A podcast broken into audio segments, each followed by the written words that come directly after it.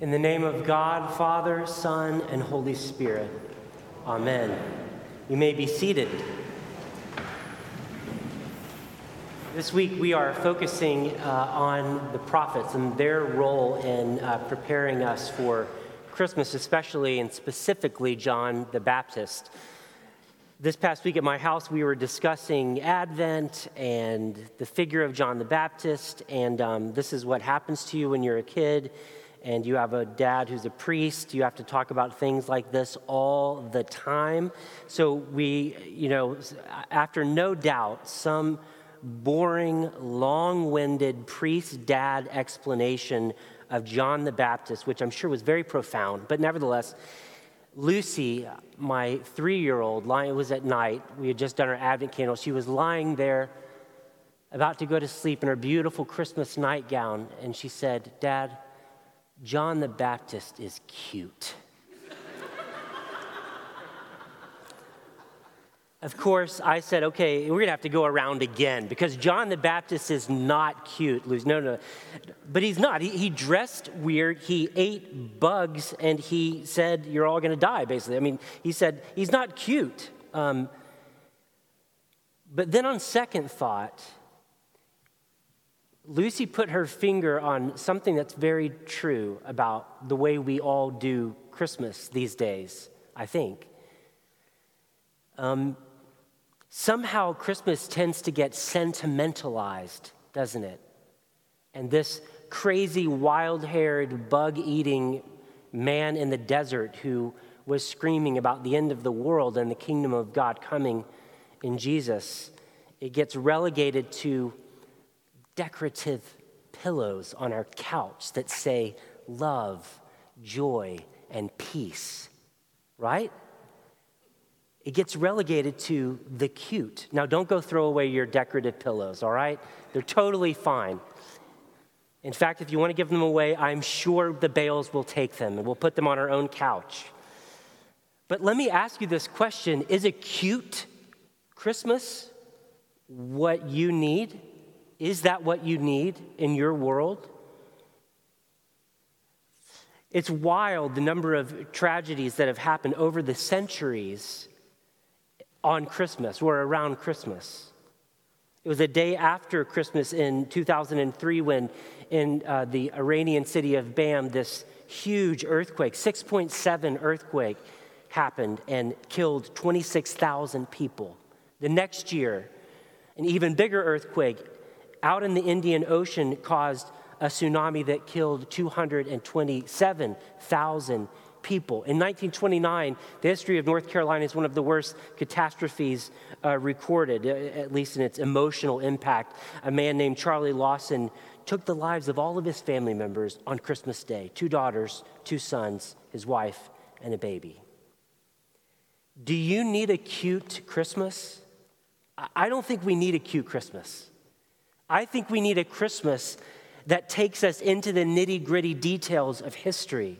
Frederick Buechner, author, um, talked about in his seminary days, one of his favorite professors, James Muhlenberg, would ask all the students, he would say, "Every morning when you wake up, students, before you reaffirm your faith in the majesty of a loving God, before you say, 'I believe for another day,' go read the daily news with its record of the latest crimes and tragedies of mankind, and then, and only then, see if you can honestly say again, 'I believe.'" We don't need a cute Christmas, do we?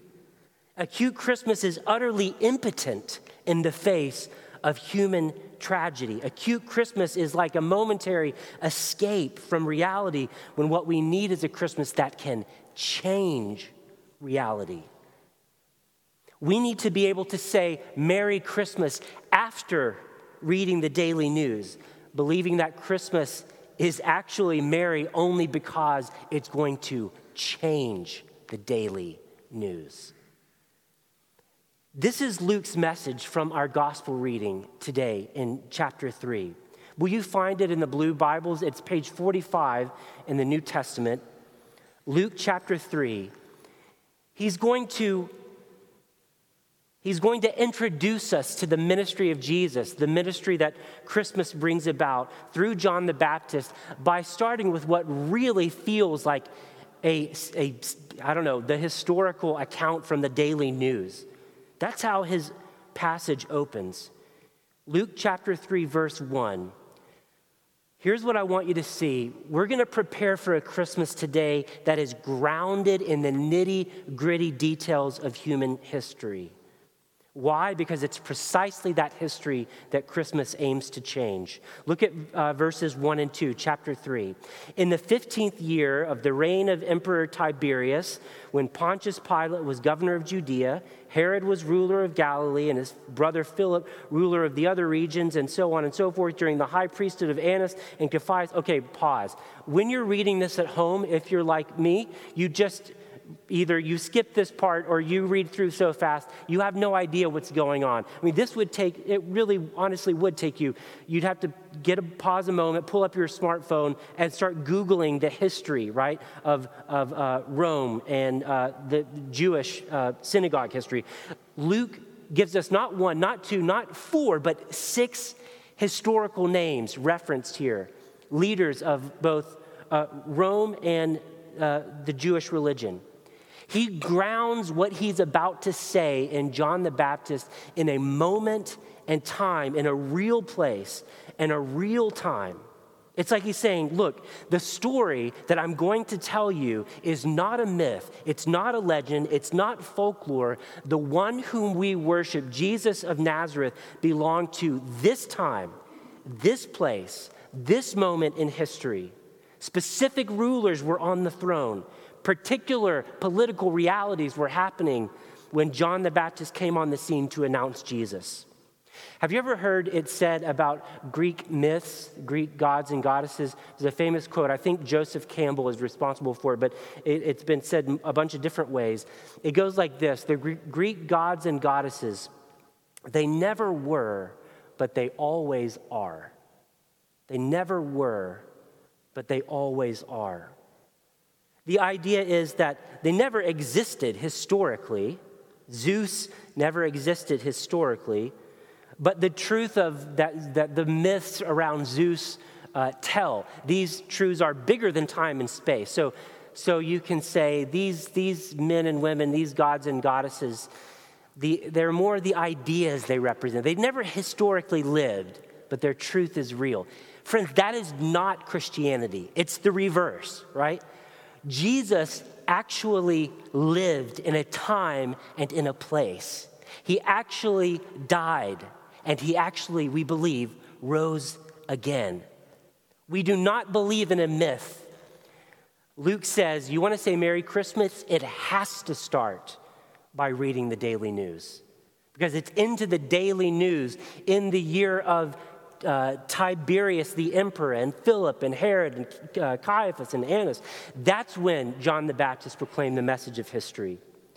J. Warner Wallace was a cold case detective. I think it was in Los Angeles, and he was an atheist. And many years ago, he was uh, became so enthralled with the story of Jesus Christ as an outsider that he began to, he decided to use all of his cold case detective skills to um, dig into the story of Jesus. And because he was an outsider, he, he was like, well, I'm not going to use the Bible for that because the Bible's biased, right? So I'm going to use everything but the Bible, and I'm going to try to see if I can discern, do I think that the story of Jesus Christ of Nazareth is actually true? This is his, this is his story. Friends, the um, so you know, the evidence for Jesus of Nazareth living and dying, and if you add the New Testament scriptures, rising again, is so overwhelming that not only was J. Warner Wallace converted, but we have more evidence historically for the person Jesus Christ of Nazareth than we do people like King Arthur. This is the significance of when we say the words in the creeds. Think about this. He was crucified under Pontius Pilate. In the Apostles' Creed, we say, he suffered under Pontius Pilate. Have you ever stopped to think, hey, if I'm going to make an entire uh, synopsis of this book right here and what Christians believe, and I'm going to reduce it into a very, very, very small paragraph of affirmations, I know, let's include one random ruler named Pontius Pilate. That's a good idea, right? Have you ever thought, why do we do that? Why have Christians for two thousand years included Pontius Pilate? Why does he get a shout out of all the people in history? Because it grounds the Christian story in a real time and a real place. So Luke says, look, Christian, do not be afraid to read the daily news as you say Merry Christmas. More than that, it's like instead of saying in the year of the reign of Tiberius and Herod, and say it something like this: in the year that my marriage started to fall apart, in the year that there was a pandemic that whittled me and my family down to nothing, in the year when I lost all my financial security, in the year when depression finally overtook me, in the year when, in the nitty-gritty details of your history, Jesus will be born again. That's what we do every Advent and Christmas season. We prepare for Jesus to be born anew into the nitty-gritty details of our history. Here's the second theme from Luke chapter three today, verses one through six. It's why. Why, why does it matter? Why does it matter that Christmas came in a real time, in a real place, that John the Baptist announces this? Because it's that history, it's our daily news that Christmas is going to change. Read with me now verses three and following in chapter three. John the Baptist went into all the region around the Jordan proclaiming a baptism of what? Baptism of what? Of repentance.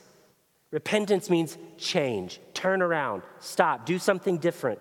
A baptism of repentance for the forgiveness of sins. So Luke presents John the Baptist like all the other prophets in the Old Testament. He was delivering a message of change. The daily news is going to change. And guess what? It starts with you and me, with repentance and forgiveness of sin. You want to change the world? You want uh, uh, uh, Christmas to impact the whole globe, every man, woman, and child? It starts with you and me, letting Jesus mess with us on the inside, calling us to repentance and faith, new and different thoughts, words, and deeds. So it's personal change. But keep reading. As it is written in the book of the words of the prophet Isaiah, here's an Old Testament quote from an Old Testament prophet. The voice of one crying out in the wilderness, prepare the way of the Lord, make his path straight. Every valley will be filled up, every mountain and hill made low, the crooked will be made straight, and the rough made smooth. Why? This is a victory march, because the king is coming, that's why. Because we're all going home, we're leaving exile. Imagine the first uh, hearers of Isaiah, this passage that Luke appropriates for John the Baptist. Imagine the first readers, the people of Israel. They were coming home from exile. They were out in the wilderness, coming home from the wilderness, back to the land that God had promised them. The prophet is saying, this is amazing. Get ready, everybody. This is a victory. We're going home. They, in exile, they took our name from us. They took our faith from us. They took our culture from us. But we are going home. We are being freed from the wilderness of Egypt to the promised land, from the wilderness of exile back to our home. And so Luke puts these words in the mouth of the new prophet, John the Baptist, for you and me. What's happening is our daily news of being exiled is about to change. Not just at an individual level, not just at a national level for the people of God, but at a global level. So read the news, Luke says. Christmas starts in the nitty-gritty of the news because it's the nitty-gritty of the news that Jesus Christ came to save. Don't be afraid to read the news. It's the news that Christmas changes. We don't need, that's why we don't need, with all apologies to Lucy, we don't need a cute Christmas. Although I will take that beautiful Christmas nightgown that she has. It's gorgeous. It's got Santa Claus lace around it. You know, there are some parts of Christmas that are super fun. But when we really get down to it, when the rubber meets the road, what kind of Christmas do we need? We need a Christmas that begins like this. In the year when my life was absolutely falling apart, Jesus came. As some of you may remember, last year at Christmas, uh, we were, my family, we were wa- walking my dad through the last days of his life. We went up to Tennessee um, on Christmas Eve.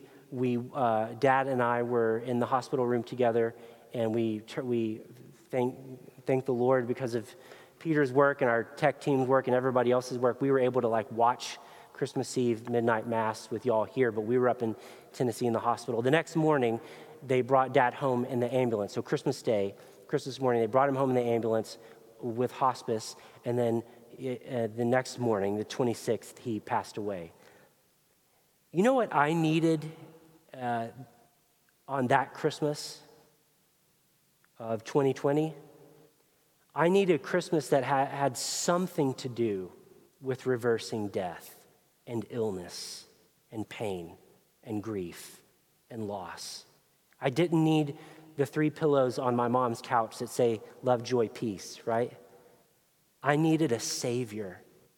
I needed a warrior. I needed the God who made heaven and earth to come and finally make things right. Christian, this Christmas, don't be afraid to read the news, the global news or the news of your own life. It's into the midst of that craziness, that messiness, that John the Baptist came announcing Jesus who was going to change history itself. So, Merry Christmas.